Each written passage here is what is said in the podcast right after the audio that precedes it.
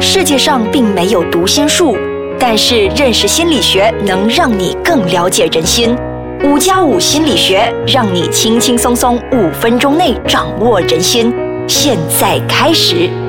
欢迎收听五加五心理学。大家好，我是雪琪。大家好，我是雷 king。今天呢，同样的，我们有李志军博士 Sean 和我们分享更多关于啊心理学上有趣的课题。是今天呢比较有趣的课题，就是翻译为华语，它是认知失调。那么对于我而言呢，它好像就是说一套做一套的一个一个概念吧。所以今天我就要问一下 Sean，到底这种人呢，他真的是能归类为就是心理学？这样的某种现象嘛？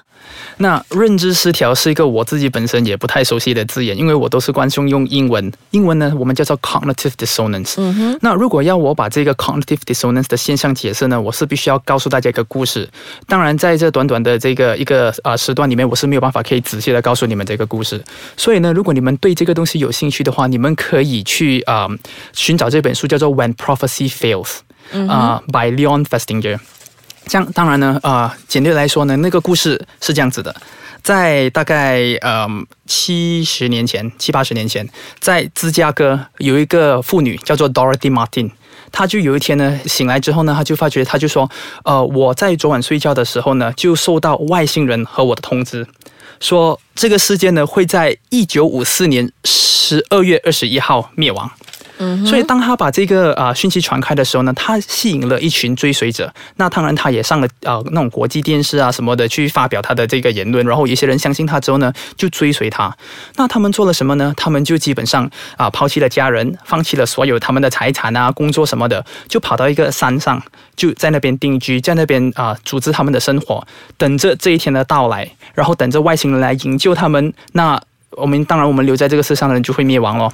可是很明显，我们现在还在这边嘛，对不对？就证明了世界还没有末日。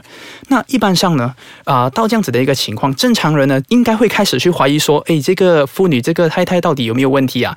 啊，为什么你说的世界末日并没有发生呢？那我们一般人的想法就会说，他的追随者应该就会离开他。嗯，可是正正相反的。当这件事发生了之后呢，许多他的追随者变得更加的相信他，甚至还到处跟别人去说教，说是他和外星人啊沟通了，沟通了，然后让外星人救了我们啊地球。那认知失调就是这样子产生的。所谓的认知失调，他就是说他想的跟做的是不一致还是一致呢？它是一个更加深层的一个心理现象。那呃，当发生了这件事情之后呢？有一群心理学家就对这个现象非常非常的感兴趣，因为嗯，正常一个理智的人看到这样子的事情，他很自然应该会醒嘛，对不对？对。到底是什么让到这些人变得更加的相信呢？所以心理学家就做了一系列的这个研究跟实验。那他们发觉到的就是呢，当一个人对于一件事情或者是一个人或者种种什么都好呢，投资了很多的那个感情、时间、金钱呢，他们就会把对这样事情呢变得更加的执着，执着到一个地步，就是就算事情。不如所愿，就算他们明显被骗，他们还是一样会会不断的追随下去。那在呃刚才说啊，继续为这个故事嘛。刚才我说到这群人呢，当世界没有末日的时候，他们变得更加的深信他们的这个教主。嗯，可是其实当中有几个人之后就脱离了。那啊，这群心理学家就去访问这些脱离的人，看他们和那些没有脱离的人的分别是什么。那最大的分别呢，就是这几个没有脱离的人呢，他们并没有因为这个教主而放弃完所有的东西，他们还是私底下有和家人联络，他们私底下还是有财产，还是有一个家可以回去。所以呢，从这个现象我们可以很明显看得出一样东西，就是呢，当你为了一样东西投资了你的所有，如果是嗯。呃，呃事情没有发展到像你的预想之后呢，你还是一样会坚信他。那这个就是我们心理学所谓的认知失调，明知被骗了，可是因为你付出了太多的感情，你宁愿啊。可是有趣的现象是这样，你不是选择被骗，你还是继续的深信。因为那些人，如果你去问他们，到底你们是在骗自己呢，还是在什么？他们会告诉你，我是真的相信我的教主的。哦，就是好像我可以这么说吗？比如说我在呃路边买了一个东西，然后那个人告诉我这个是非常有效的，我用了一瓶，可是没有效果，我还去买更多，可是就用了几个月之后还是没有效果，这个也算是被骗的一种嘛？对，这个就是其中一个认知失调会在生活里面发生的一个现象。另外一个现象可能就是说，一些人中骗，OK，一个一些人可能接到一些啊老千的电话，说哇你中了这个奖，然后要你汇一点钱进来，然后我就给你这个奖。那你汇了这个钱之后，他就说哦 OK，你汇了第一步的钱，你要汇第二步的钱，那我才会啊连本带利的还给你，然后你就再进再进，呃三番四次的，到最后你发觉你的钱都汇完进去之后呢，你还发觉原来你被骗了。可是到那时候你都未必还能接受。对，那看来是你投资的东西越多，你会越难改变。接下来啊，就算有新的资讯告诉你你已经被欺骗了这个事实，你也很难接受。那下一轮回来呢，我们想要更深入的去探讨，有没有什么方法呢，是可以啊阻止这个认知失调的情况的？对，好，我们休息一下。好，欢迎回来。刚才 Sean 就跟我们讲解了，真的是非常详细，什么是认知失调。那么在这里呢，有一个最大的问题，它呢到底算不算是一种心理疾病？它不算是一种心理疾病，它是一个每一个人都肯定会经历过的。重点是在你经历了之后，你有没有去承认这个东西？几乎每一个人都一定会经历这个东西的。然后，如果它不是一种病的话，那要怎么去治疗它？那有时候呢，这个认知失调。可能会让一个人坚持到他得到结果哦，所以呢，有时认知失调未必一定会带来不好的结果。有一些人就是因为认知失调，不断的坚持坚持，然后他得到了他想要的结果。认知失调本身呢，不一定是错的，可是重点就是这这个现象本身在解释的就是为什么人呢，在有新的资讯进来的时候，都未必会一定会反省自己到底做东西是对还是错。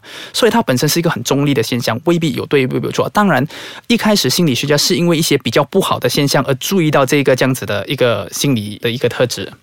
那如果是一直坚信一些错误的观念，那得到了新的资讯呢，仍然没有想要去改变或者是修正，它可能会对一个人的生活造成很大的影响。不知道 Sean 可以呃帮我们举几个例子吗？这个问题其实很难回答，因为到头来呢，什么是对，什么是错，什么是好结果和不好结果，那个实在是太个人了。有一些人呢，他穷一生去坚持某一个信念，可能到头来呢，他的那个生活没有别人的品质什么的，可是他还是觉得他自己的人生是非常有意义的。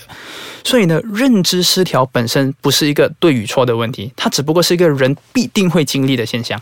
那么我还想问的就是，如果。嗯，身边的人呢，觉得他做的东西是错，可是他坚信自己是对的。那么我想要去改变他，是有可能的吗？认知失调这个东西呢，一般上是需要那一个。啊，正在经历着认知失调的人自己跳出框框才可以做得到的。因为当一个人正在感受着、正在 experience 着认知失调的时候呢，身边的人当他在告诉他一些不一样的讯息的时候呢，反而会让他们觉得反感。那有时候，如果我们不想掉入这个认知失调的陷阱的话，有没有什么一些方法是可以自我提醒的？嗯，很老实说，我们并没有正是一个非常非常叫做系统化而且非常有效的方式去避免或者提醒。因为认知失调这个东西呢，它的现象有点像睡觉一样。那你是什么时候知道你自己睡着了？是当你睡着了以后再醒了以后，你才知道自己睡着吗？当你自己正在睡觉的时候，你其实是不会意识到的。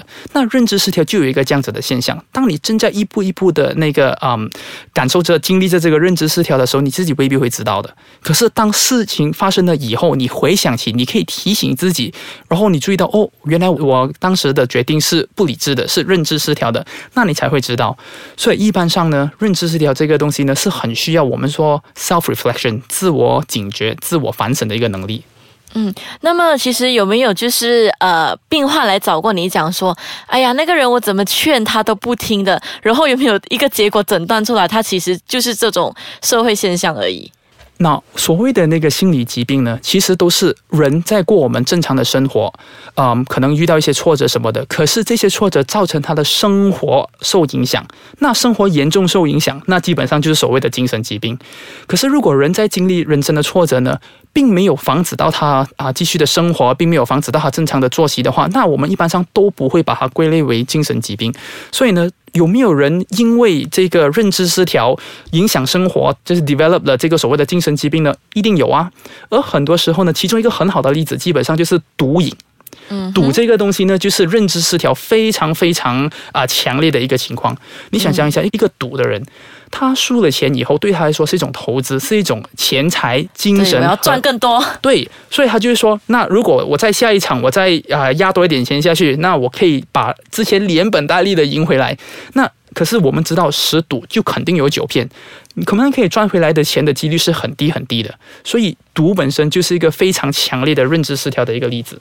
嗯，那么其实这样子呢，我可以知道有些人呢就很喜欢买那些彩票、买马票的，就明知道是不会中的还会买，就是明知道中的也不是你的还是会买的。所以呢，我们这一集其实呢，上就很好的给我们解释了，有些呢社会现象我们是要尝试去理解，而不是一直去疑惑。当你理解了之后呢，我觉得人与人的之间的沟通会方便很多，就是我觉得会更顺畅了。你知道他到底是在想着什么的。